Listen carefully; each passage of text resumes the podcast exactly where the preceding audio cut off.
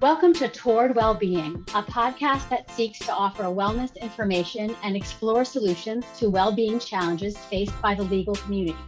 I'm your host, Denise Perme, and I'm the Associate Director of the DC Bar Lawyer Assistance Program. We are happy you are joining us today. As a reminder, we coordinate each podcast with the Washington Lawyer Magazine issue using the LAP column Toward Wellbeing as a jumping off point for a more in depth conversation around the column's topics. The January February issues column is called Cultivating Humility. And I wrote this column after being inspired by one of our Lawyer Assistance Committee members, Mr. Dick Flint. Dick is a retired intellectual property lawyer and a dedicated volunteer with the Lawyer Assistance Program. He joins me today for this podcast to explore how humility makes us better lawyers and more centered, emotionally healthy human beings. Thank you for being with us today, Dick. I really appreciate it. Glad to be here, Denise. Thank you for having me. Of course. So, I had asked you a couple of questions about your thoughts on humility. Um, and one of the first questions I had thought of and asked you was about how from your observations, how is a higher level of humility or a healthy level of humility? How is that a helpful virtue for people? Well, I think that the uh, quote in your column from C.S. Lewis focuses on the key to the true nature of humility. And that quote is Humility is not thinking less of yourself, but thinking of yourself less. We humans can be obsessed with self centered fear fear that we're going to lose something that we already have, or fear that we will not obtain something that we don't have or that we feel like we need. And we're also consumed with the need to control events to keep those things from happening. For alcoholics, we drink to make the anxiety go away. But we also drink to make good things seem larger than life because we're afraid that the good won't be good enough. This is the maze that you discussed in your column. Self centered fear drives us to try to constantly control our environment to ensure that we will not lose or fail to obtain, or that some minor negative event or error in our own judgment will irrevocably cause a devastating outcome. Living in the maze of self centered fear creates anxiety and stress, not a pleasant way to live. It also makes us engage in a constant wrestling match with our own anxiety and stress. And this is a battle that we can't win. Indeed, it increases our stress. We're anxious because we fear our own anxiety. Yeah. Yeah. Seeking humility by thinking less about ourselves is an antidote to self centered fear. If we focus outwards by asking for help, by giving of ourselves to others, and by being grateful for good things in our lives that come from outside of ourselves. We can accept the fact of our anxiety rather than fight with it. And at the same time, we can turn to others for help, exercise gratitude, and give of ourselves to others, which I think is the key to a calm and rewarding and stress free, serene existence. Mm, that sounds good. Serenity. Exactly. An example of this in my own life was when my father was in his final illness.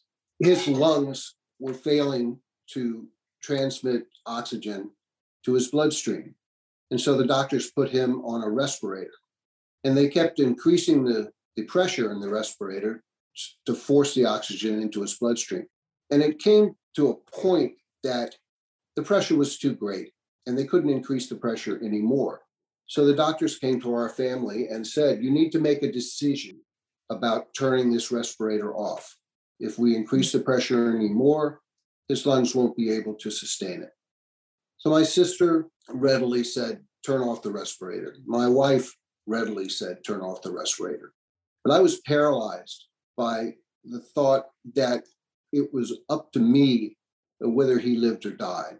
And my decision as to whether to turn off the respirator would be the determining factor. I couldn't make a decision. So I asked for help. I asked my wife and I asked my sister, and they said, Well, go meditate about this, go pray about it. So, in the stillness of the chapel in the hospital, the thought that leapt into my brain was not my will.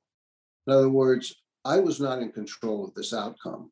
I was not so all powerful and omnipotent that I could decide and determine whether my father was going to live or die. Once I recognized and accepted that fact, then I was able to make the decision, add my decision to the other family members to turn off the respirator. And my father passed peacefully. Mm, really powerful example. Thank you, Denise. Another another example from my own life and my own experience was when my stepson uh, was diagnosed with terminal cancer, and he, from his diagnosis to his death, was about a year and a half. I made the decision that my job was to give of myself 110% to my wife during this period, and to be there for her no matter what she needed. I would be there for her, and by doing that, for an extended period of time on a very intimate basis, I experienced a tremendous degree and level of serenity in my life. And I was not of my own doing. It just it just occurred.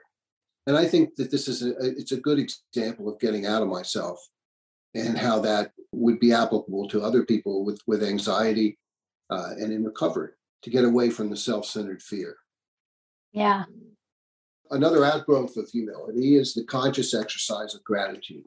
I think if we get up each morning and we consciously become grateful for the things that have been given to us from outside of ourselves, by grace, if you will, that that again enables us to get away from our self-centered fear and get away from our selfishness uh, and and become peaceful and joyful and uh, serene yeah, practicing gratitude has been shown to increase overall happiness levels and increase uh, a feeling of connectedness and emotional well-being.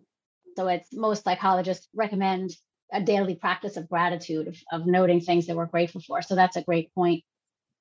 Why do you think lawyers sometimes struggle with a lack of humility or operate from an unconscious level, what I'm going to call an unconscious level of arrogance, uh, sort of a an assumption that I can handle anything and I don't need help. I'm not like mere mortals, you know, non non lawyers out there. Like I I can do all this, I can handle it all, and I don't I don't need help. What why do you think lawyers struggle with that? Well, I think it comes down to outcomes again, because we're trained to be problem solvers. We're consumed with the belief, uh, which is somewhat egotistical, that we control outcomes, our cases, our reputations, our careers, our prestige in the legal community, and on and on. We rejoice in our great skills in victory, and we lament our perceived errors uh, in defeat. We think that, that we're in control of those things. We perseverate on the mistaken concept that our actions are solely responsible for all of the results in our lives. And indeed, we're taught by, by example in the legal community to portray a somewhat bold and swashbuckling, if you will, confidence. Yeah. Uh, when when usually we're only part of a, of a long chain of decisions that, that affect any outcome. This is not a, a free and peaceful way to live. In fact, it can be needless and, and excruciating hard work. It leads to resentment, to anger, stress, anxiety, self centered fear of not obtaining what we want or losing what we already have. Again, what we talked about in, in answer to the first question. Mm-hmm. We worry about wreckage of the future, wreckage of the future that hasn't occurred and that we can't control anyway.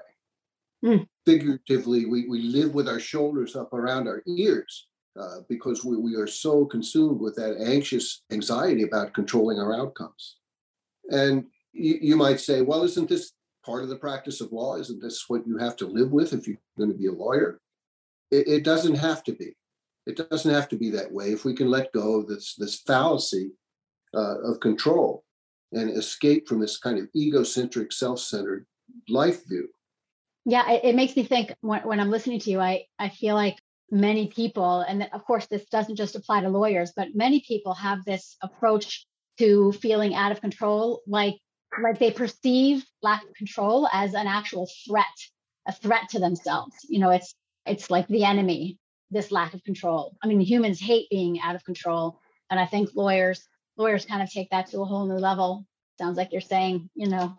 We do. We yeah. feel so responsible for solving the problem that we think that that it's all uh, within our control, and that if we solve the problem, it was all about us, and if we failed to solve the problem, it was all about us. Yeah, which can then lead to lower self-esteem and a crisis of confidence, right? Exactly. Um, how do you think people can become aware of their own level of humility if they're interested in determining like you know if i don't know if we have a baseline level of humility but you know we meet people who are more humble we meet people who are less humble.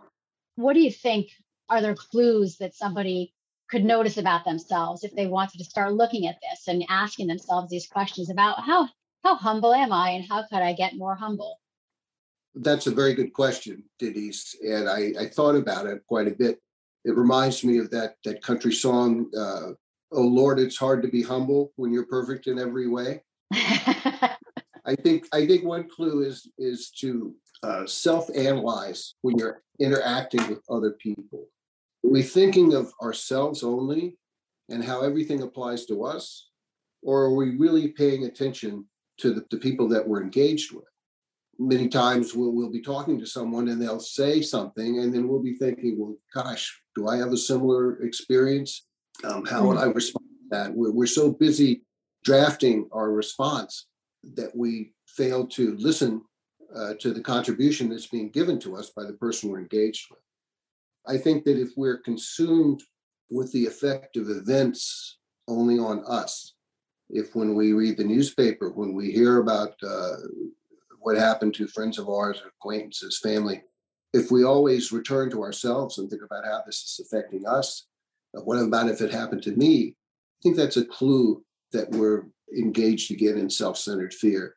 I, mm-hmm. I believe truly that so many of our problems in life, if we trace in our behaviors, if it can be traced back to self-centered fear, if you if you really think about it and analyze it a third example of our level of humility.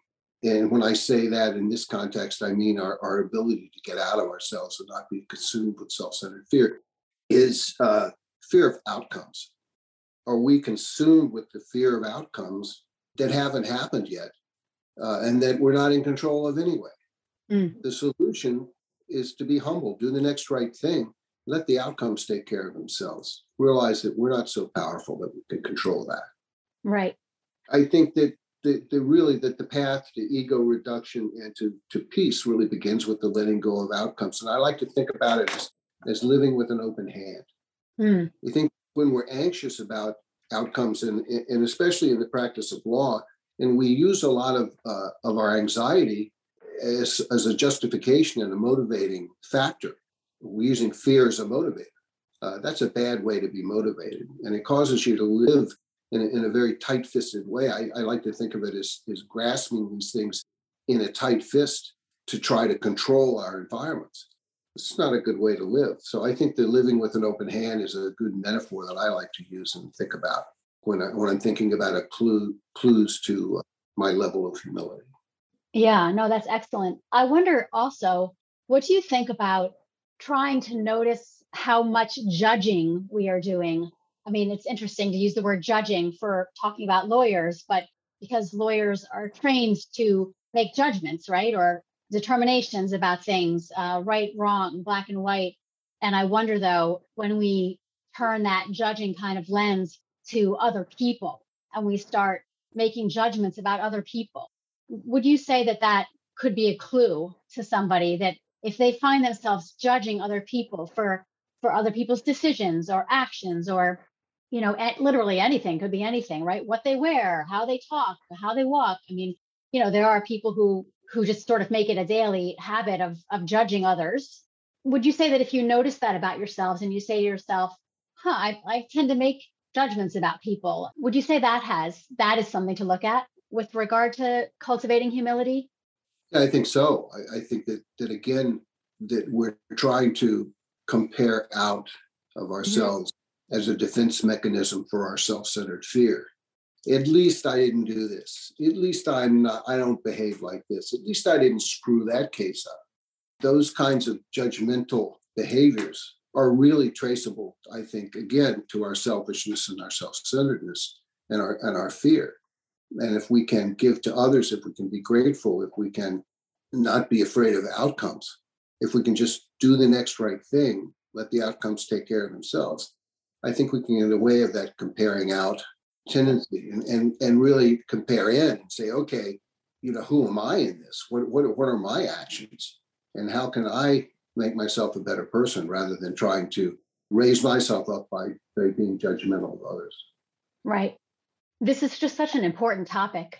I think it has a huge impact on people's well-being and um, people who are who have low levels of humility. Perhaps on the surface they look like everything's going well, but I think deep inside they struggle. They struggle with with peace. They struggle with that serenity that you were talking about. It's it's a really important topic when it comes to well-being. I think so. I, I'm glad that you and I collaborated on this on this column for this issue. Is there anything else about humility that you think is important for folks to know that we haven't touched on today or that I did not ask you about?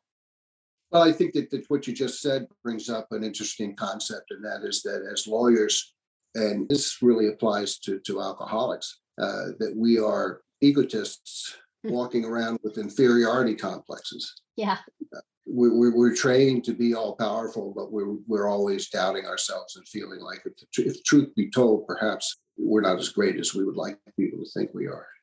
My other thoughts are that uh, I really believe that the path to ego reduction is letting go of outcomes, living mm-hmm. with an open hand. As attorneys, our duty is to do our best for our clients. If we can stay in the moment and keep doing the next right thing, I think the outcomes will take care of themselves. A wise man that, that I knew who's passed on, unfortunately, used to say, The only thing you need to know about God is that you ain't it.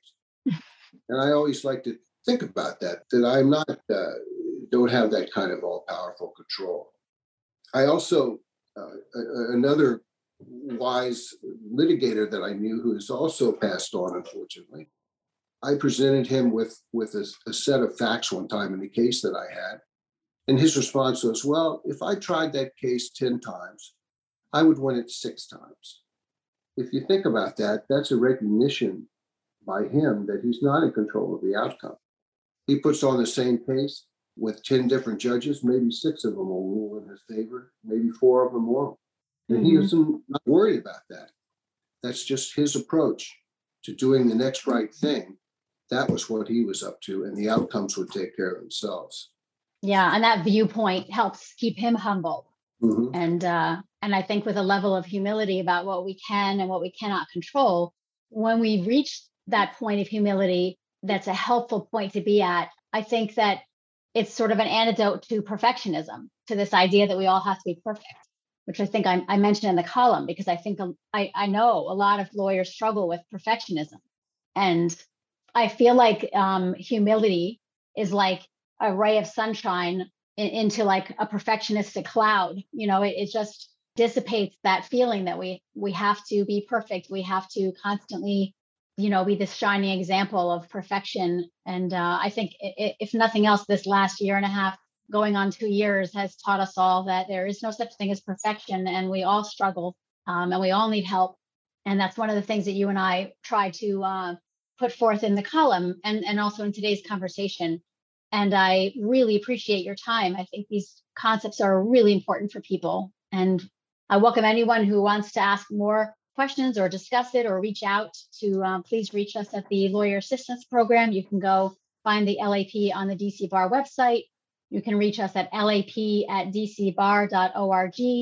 If you'd like to reach out to Dick, uh, I can forward you an email to him. Uh, we have a, a big group of volunteers to help people who are out there. So if you're listening and you want assistance with anything, you want assistance with cultivating humility, we are happy to help you on, on that journey. So I want to thank everyone for listening today. Um, we will be have another podcast in another two months, and I hope everyone has a happy, a good new year.